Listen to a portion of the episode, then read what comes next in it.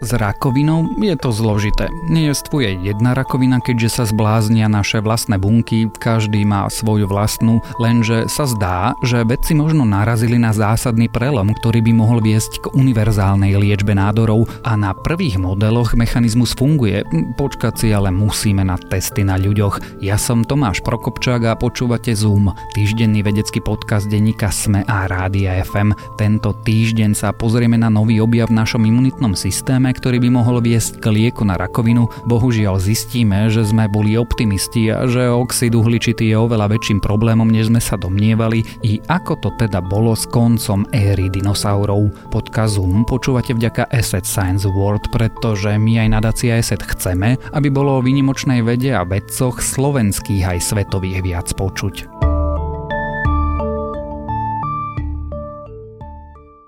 Doterajšie klimatické modely sa zrejme mýlili, podcenili totiž silu oxidu uhličitého skleníkového plynu, ktorý poháňa klimatickú zmenu. Určité množstvo oxidu uhličitého totiž spôsobuje väčšie oteplenie, ako vedci doteraz predpokladali, čo ukazuje nová štúdia vo vedeckom časopise Geophysical Research Letters. Naplnenie už dnes málo reálnych plánov Parížskej klimatickej dohody, ktorá predpokladá, že do konca storočia sa podarí udržať rast globálneho globálnej teploty pod 1,5 stupňa, preto bude výrazne komplikovanejšie. Klimatické modely sa na základe množstva premeník snažia odhadnúť, ako by mohla v budúcnosti vyzerať klíma na našej planéte. Najpresnejšie používa vo svojich správach medzivládny panel o zmene klímy, ktorého úlohou je vyhodnocovať riziko klimatickej zmeny. Posledná je z roku 2014 a v súčasnosti sa pripravuje už šieste pokračovanie, ktoré vedci publikujú v roku 2022 a práve výsledky moderných klimatických modelov, ktoré sa v nej majú použiť, ukázali vyššiu účinnosť oxidu uhličitého. Konkrétne sa nová štúdia zameriava na citlivosť klímy, ktorá označuje prepojenie prepojenie medzi zvyšovaním množstva oxidu uhličitého v atmosfére a rastom globálnej teploty. Nová analýza ukazuje, že oteplovanie klímy je na množstvo oxidu uhličitého citlivejšie a oteplenie môže byť preto oveľa výraznejšie. Hypoteticky až o 5 alebo 6 stupňov Celzia do konca storočia, ak svet nebude schopný zakročiť proti klimatickej zmene a nedokáže znížiť hodnoty oxidu uhličitého v atmosfére. Mnohí vedci si ale myslia, že udržanie oteplenia pod 2 stupne Celzia a čo je cieľ Parískej dohody, je už iba zbožné prianie.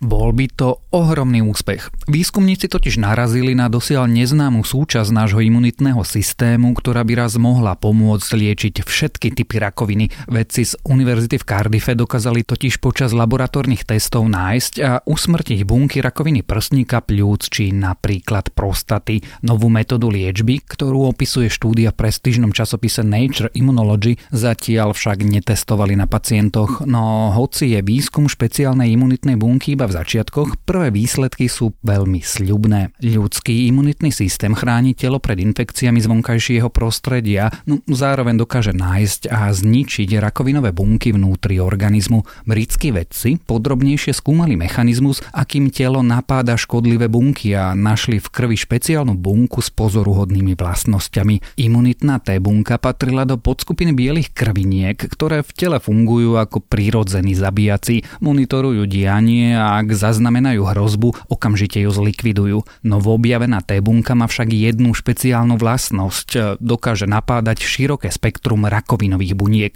Pomáha jej v tom doteraz neprebádaný druh receptorov, ktoré spoznávajú molekuly vyskytujúce sa na povrchu mnohých druhov rakovinových buniek. Táto prírodzená biotechnológia otvára podľa vedcov dosiaľ netúšené možnosti liečby. Problémom dnešnej imunoterapie proti rakovine je, že vedci musia v súčasnosti budúcnosti pripravovať liečbu pre každého pacienta zvlášť. V laboratóriu nachystajú jeho vlastné T-bunky a vložia do nich nový receptor. Jedine tak dokáže upravená imunitná bunka rozoznať svoj cieľ a zlikvidovať nádorovú bunku. Nová metóda však cieli na mechanizmus, ktorý majú ľudia spoločný. V praxi to znamená, že by viac nebolo potrebné riešiť rozdiely medzi jednotlivými pacientmi. Výskumníci otestovali liečbu na myšiach, ktoré mali ľudské nádorové bunky a ľudský imunitný imunitný systém. Výsledky boli sľubné. V laboratóriu sa tiež podarilo zahubiť rakovinové bunky vyskytujúce sa v pľúcach, koži, krvi, čreve, prsníku v kostiach, v prostate,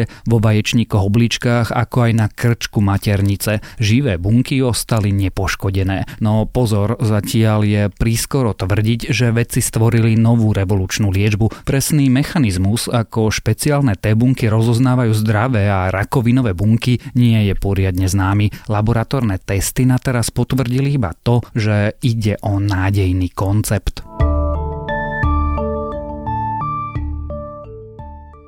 Vyhnutie dinosaurov i mnohých ďalších živočíchov spôsobil asteroid, ktorý našu planetu zasiehol pred 66 miliónmi rokov. To sme tak nejako tušili, ale teraz to potvrdila nová štúdia, ktorú zverejnil americký vedecký časopis Science. Výskum tak vyvracia hypotézu, že k vyhnutiu dinosaurov prispeli vulkanické erupcie v južnej Indii. Do ovzdušia mali údajne uvoľniť plyny, ktoré zmenili vtedajšiu klímu a oslabili ekosystémy. Pád asteroidu mal byť len tou poslednou ranou. Vulkány však vo vymieraní dinosaurov nezohrali rolu. Najmenej k polovici masívnej sopečnej činnosti na území dekanskej plošiny v Indii totiž došlo podľa nových zistení oveľa skôr, než k hromadnému vyhynutiu viacerých živočišných druhov. Medzinárodný tým vedcov teraz skúmal vrtné jadra získané z Atlantického a Tichého oceánu a zameral sa na obdobie medzi kriedou a paleogénom pred 66 miliónmi rokov. V tom čase vyhynulo približne 75%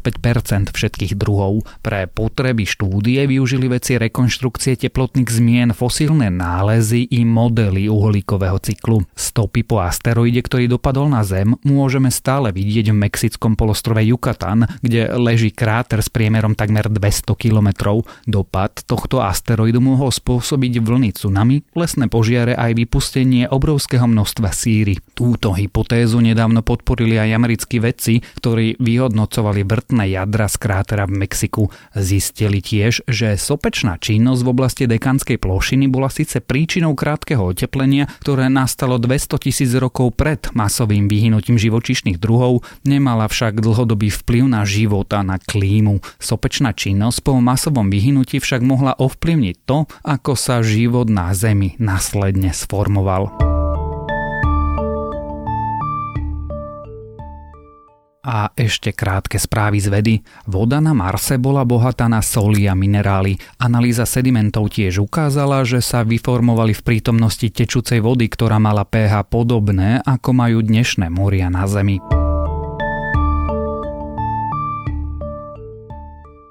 Fyzici experimentálne ukázali, ako je nedokonalosť dôležitá. Demonstrovali, že napríklad roje hmyzu sa dokážu správať synchronizovane len vtedy, ak sú jednotlivé jedince rôzne.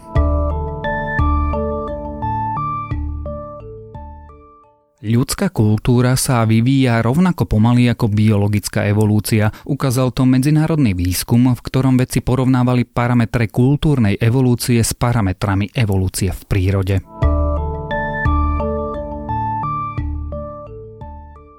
Astronómovia objavili novú skupinu zvláštnych objektov nedaleko supermasívnej čiernej diery v strede našej galaxie. Tieto telesa vyzerajú ako plyn, no podľa vedcov sa správajú ako hviezdy. A ak vás tieto správy zaujali, viac podobných nájdete na webe tech.sme.sk.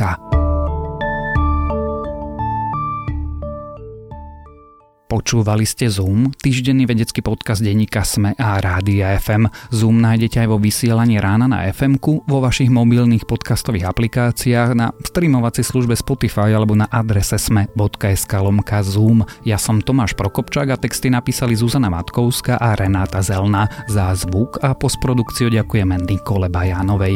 A podcast Zoom počúvate vďaka Asset Science Award, oceneniu, ktoré je určené pre výnimočných vedcov, vďaka ktorým sa nie len Slovensko споменско посува впред.